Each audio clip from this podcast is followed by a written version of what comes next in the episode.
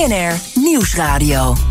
De Zakenlunch. Tijd om belangrijk zakelijk nieuws van dit moment door te nemen. Samen met Erwin van Lambaert, de topman van Casinos Austria... en Stan Westerter van Bond Capital Partners. Stan, goedemiddag. Goedemiddag. Jij komt hier binnen met nieuws dat nagenoeg warm is. Nog heel heet is zelfs. Unilever en Ja. de ontwikkelingen al daar. Nou, persbureau eh, Unilever heeft vandaag zijn eh, beleggersdag. We kwamen in aanloop daarna ook vanochtend weer met, een, met de outlook die ze eigenlijk handhaafden. Die ze al in oktober natuurlijk al voor de zoveelste keer hadden verhoogd. Hè, inflatie, we hebben het er al over gehad. Unilever weet dat goed door te breken in zijn prijzen. En eh, Bloomberg beweert nu dat Unilever overweegt om zijn Amerikaanse ijsmerken te verkopen. Potentiële opbrengst 3 miljard dollar. Nog geen commentaar van Unilever, maar het zou wel passen in het plaatje wat we natuurlijk van het bedrijf al langer zien. Dat ze ja, strategische heroriëntaties aan het doorvoeren zijn. Maar hebben ze niet ook de afgelopen jaren veel geld verdiend met ijs? Eh, ja, en, en nog wel wat problemen opgelopen. Ook links en rechts met Ben Jerry's natuurlijk Ja. onder andere. Dus ja, ja, ja, ja, maar goed, ik denk dat dit wat minder riskant is politiek gezien. ja, het zijn merken als Klondike en Briars. Ik had er eigenlijk nog niet van gehoord, maar blijkbaar zijn dat in, eh, in Amerika dan eh, bekende ijsjes. Eh, wij, wij kennen het hier in Nederland in ieder geval niet. Ja, maar je, je kunt er dus van uitgaan dat dit wel zal kloppen. Want ze zijn daar bij Unilever inderdaad bezig om te kijken...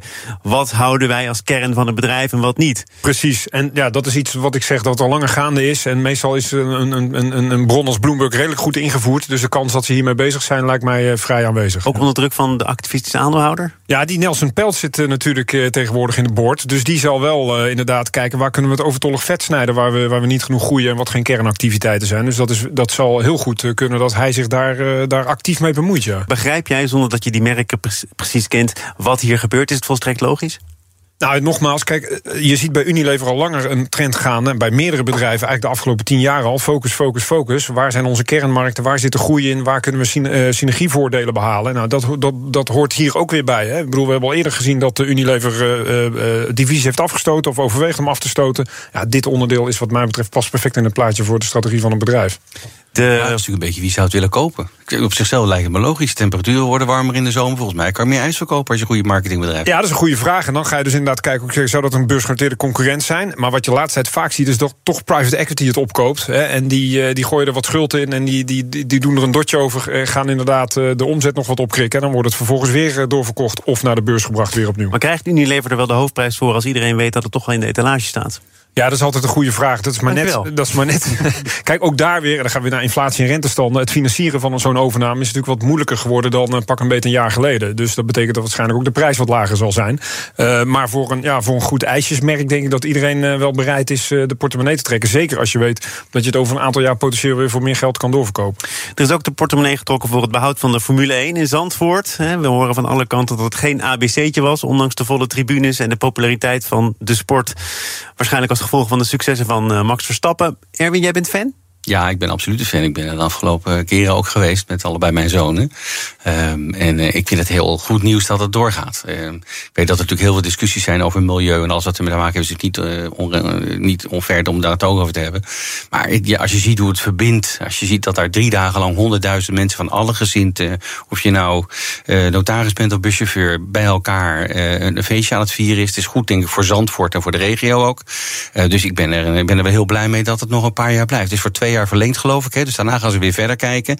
En wat je wel ziet natuurlijk is bij de Formule 1, als het om geld gaat, gaat het om heel veel geld tegenwoordig. Eh, en je ziet dat heel veel steden proberen om, eh, om Zandvoort de loef te steken. Dus ik ben er wel heel blij mee dat we Max hopelijk de komende jaren ook een keer weer, eh, weer wereldkampioen Maar vermoedelijk zijn hier dus wel twee dingen tegelijk waar. Namelijk het verbindende element. Iedereen zit er op de tribune. Ja.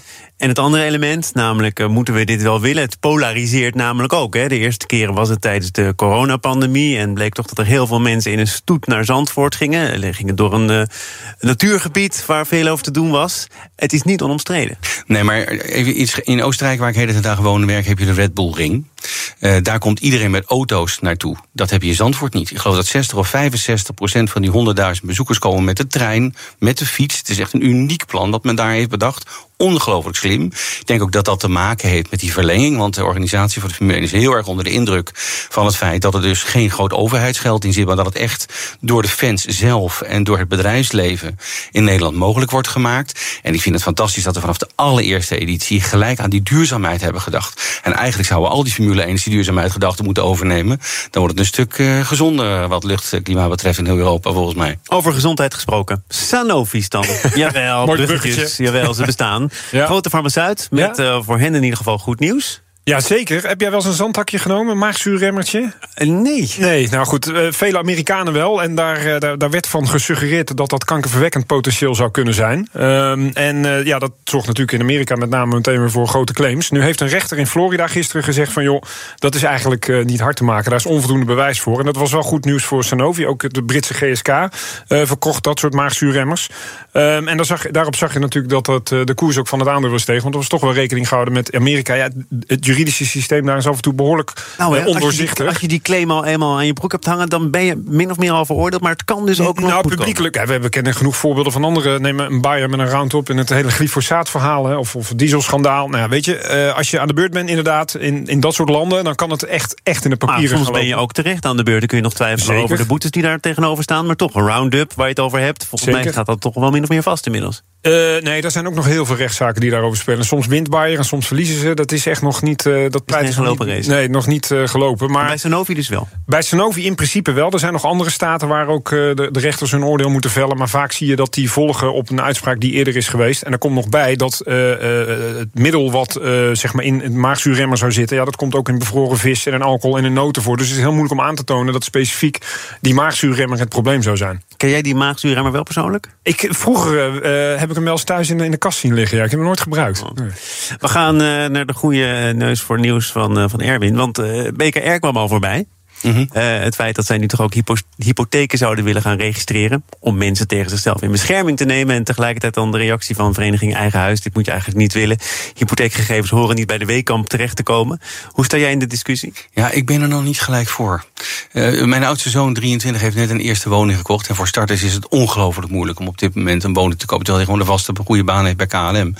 Uh, maar als je ziet hoe streng het men tegenwoordig is bij de bank om überhaupt een hypotheek te krijgen. Uh, nou, dat was in mijn begintijd toch echt wel anders. Dus als je ziet hoe, hoe men eigenlijk door al die hoepels heen moet om überhaupt een lening te krijgen, dan is dat denk ik overigens best goed. Hè? Maar op het moment dat je dan ook nog een keer wil gaan registreren en extra wil beschermen, volgens mij zie je dat probleem heel erg anders. En dat hoorde ik vanmorgen in een van jullie eerdere uitzendingen. Daar zei iemand, volgens mij moet je veel eerder kijken naar andere kredieten. En hoe makkelijk is het om die eigenlijk te krijgen? Als je via online een of andere aanbieding krijgt tegen 7, 8, 9 procent, je kan zo even 10, 20.000 euro lenen. Volgens mij zie je dat probleem op een hele andere plek. Dat niet zozeer bij die registratie achteraf, maar zie je het veel meer bij de preventie aan de voorkant over hoe kun je leningen krijgen, wat zijn de voorwaarden wanneer je dat krijgt en hoe bekijk je dat dan uiteindelijk. En voor mij zit daar veel meer, zou daar veel meer aandacht op moeten zitten, dan dat we nu weer dit gaan vastleggen. Dat is mijn eerste reactie erop. Nou, de directeur van BKR zegt natuurlijk zelf ook wel te weten dat privacy een heet hangijzer is. Hè, en dat ze notabene ja. zijn gevraagd om dit zo op te tuigen. En dus dat ze ook hoe dan ook moeten kunnen garanderen dat het aan alle voorwaarden voldoet. Maar jij zegt eigenlijk, dit is helemaal niet de goede benadering. Nee, ik, ik, denk dat je echt moet kijken naar waar de basisproblematiek zit. En de basisproblematiek zit dat aan het begin en niet aan het einde. En de basisproblematiek zit bij het feit dat als je een lening verstrekt krijgt, dat daar ongelooflijk goed naar gekeken moet worden of dat wel verantwoord is.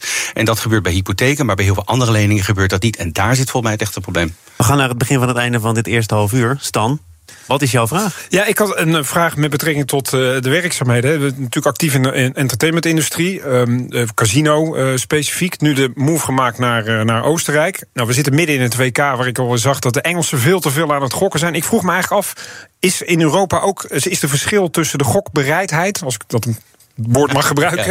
Ja. Uh, bij de verschillende Europeanen zijn bijvoorbeeld de Scandinaviërs veel meer gokkers of de Zuid-Europeanen. En welke markten zijn dus interessant om te betreden potentieel? Ja, nee, daar zit een verschil in. Uh, je ziet overigens wel dat in zijn algemeenheid is eigenlijk de online uh, kansspelmarkt is de snelst groeiende markt in Europa, eigenlijk in alle landen. En dan zie je dat overigens het sportbetten het grootste onderdeel daarvan van is. Er zit ook gelijk het grootste risico in. Hè. Um, en ook in, ook in Oostenrijk wordt er, wordt er ook online natuurlijk gespeeld. je ziet wel dat afhankelijk of het land meedoet of niet is natuurlijk ook de animo groter. Dat is ook logisch. En dat we morgenavond ook allemaal weer zitten te kijken in spanning hoe het afloopt. Uh, maar er is absoluut wel een, een, een andere cultuur. Als je in Spanje bijvoorbeeld kijkt, daar koop, je nog steeds heel veel loodjes fysiek. En je ziet nog steeds heel veel mensen daar op het strand lopen en loodjes verkopen bijvoorbeeld. Dat is heel traditioneel zo georganiseerd. Dus het is echt wel een beetje cultureel ingegeven. De grootste kansspelmarkt overigens is Azië in de wereld. Uh, daar zit het echt een beetje in het DNA. Als je het over Macau bijvoorbeeld hebt, uh, dat is echt wel een, een gokmarkt. En Daar zou ik niet willen werken, zeg ik heel eerlijk.